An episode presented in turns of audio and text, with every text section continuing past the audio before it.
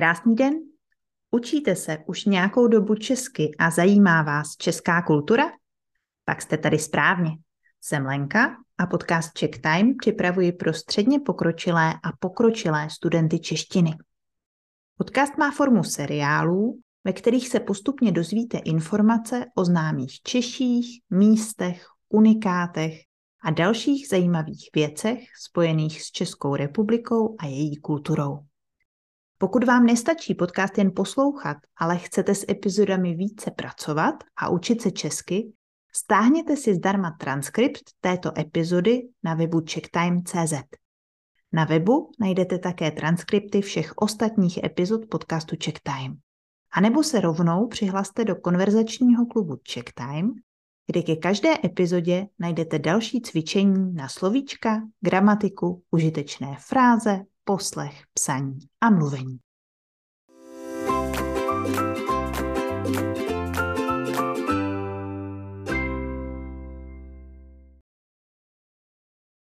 Krásný den, vítám vás u třetí série podcastu Check Time. V první sérii jsme se věnovali českým objevům a vynálezům, které dobily svět. Ve druhé sérii jsme navštívili všechny hmotné i nehmotné památky UNESCO, které v České republice máme. No a ve třetí sérii se společně podíváme na oblíbené české značky a jejich příběhy. Když se studentů zeptám, jaké české značky znají, vždy mezi prvními slyším zmínku o firmě Tomáše Bati která už víc než 100 let dováží boty do celého světa. Firmu Baťa založili 21. září 1894 tři sourozenci Antonín, Anna a Tomáš Baťovi, potomci rodu zlínských ševců. Už po roce ve vedení společnosti ale zůstává pouze Tomáš. Anna se vdala a Antonín musel odejít na vojnu. Baťa založením firmy ustoupil od tradičního modelu, kdy ševci vyráběli boty pouze soukromně na zakázku a jeho podnik se stal jedním z prvních velkovýrobců obuvy na světě. Baťa přišel s novým typem bot, takzvanými baťovkami. Plátěnými botami, které byly levné, rychle vyrobené a mohli si je tak bez problémů dovolit i chudší lidé.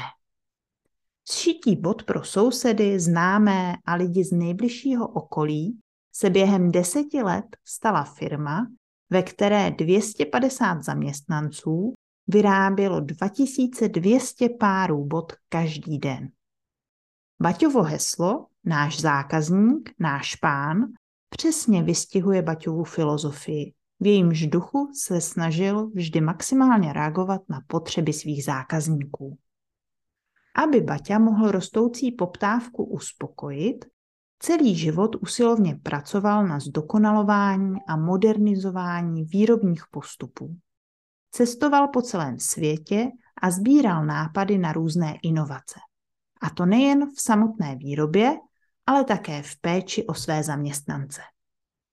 V době první světové války většina obuvníků musela bojovat s finančními problémy nedostatkem materiálu a nedostatkem pracovních sil.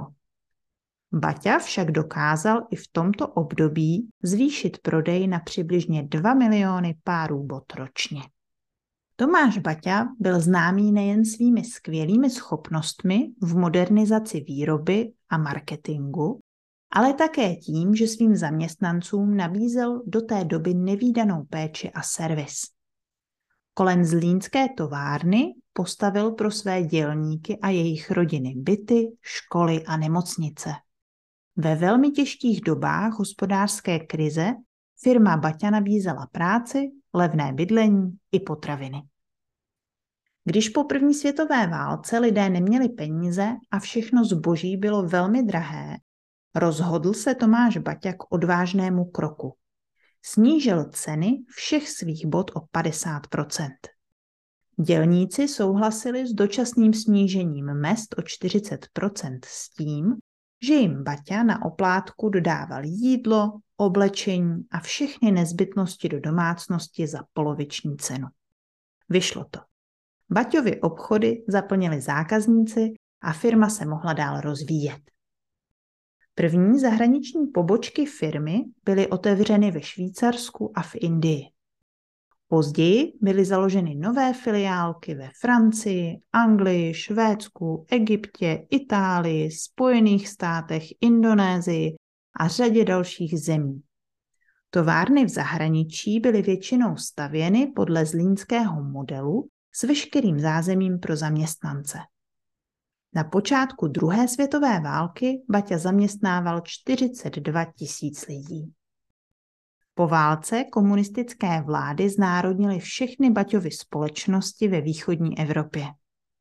Baťovi se podařilo tuto dobu přežít jen díky rozvoji zbývajících závodů, které nebyly umístěny v tomto regionu. Firma expandovala do Kanady, kam se zakladatelův syn Tomáš Baťa mladší přestěhoval s více než 100 rodinami svých zaměstnanců. V polovině století Baťa patřil mezi přední světové vývozce obuvy. Po celou dobu druhé poloviny 20. století Baťa dále pokračoval v inovacích na všech frontách. Postupně také rozšířil sortiment o množství neobuvnického zboží. Po roce 1989 byl Tomáš Baťa pozván tehdejším prezidentem Václavem Havlem zpět do Československa. Otevřely se nové prodejny s hlavní centrálou ve Zlíně. V 90. letech se Baťovi podařilo vrátit i do zemí bývalého Sovětského svazu a znovu otevřít své obchody v Rusku, Polsku, Chorvatsku a Slovinsku.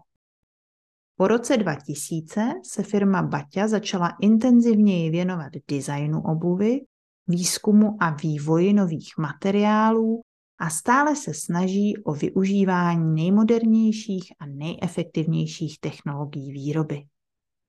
V neposlední řadě se firma věnuje také charitě. V rámci své nadace podporuje vzdělávání dětí a mladých lidí. Zaměřuje se na veřejně prospěšné vzdělávací a kulturní aktivity. V dnešních dnech firma Baťa působí ve více než 50 zemích světa na pěti kontinentech a vyrábí průměrně 150 milionů párů bot každý rok. Jestli vás zaujal Baťův příběh, můžete ho více do detailů proskoumat v Baťově muzeu ve Zlíně nebo v Torontu. Ve Zlíně se kromě historie firmy Baťa můžete dozvědět řadu informací také o výrobě obuvy. Najdete zde sbírku více než 600 exponátů, přičemž nejstarší vystavované boty jsou z roku 1588.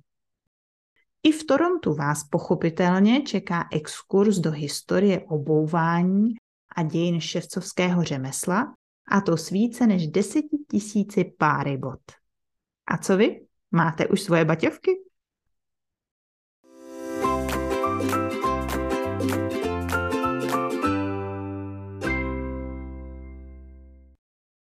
Líbila se vám epizoda a nestačí vám jen si ji poslechnout? Stáhněte si zdarma transkript na webu checktime.cz. Na webu najdete také transkripty všech ostatních epizod podcastu Checktime. A nebo se rovnou přihlaste do konverzačního klubu Checktime, kde ke každé epizodě najdete další cvičení. Budete trénovat nejen poslech, ale taky čtení, gramatiku, slovíčka a můžete se zeptat na všechno, čemu nerozumíte. Link na přihlášení najdete v popisu epizody. Zatím se mějte přesně tak, jak chcete a užijte si den.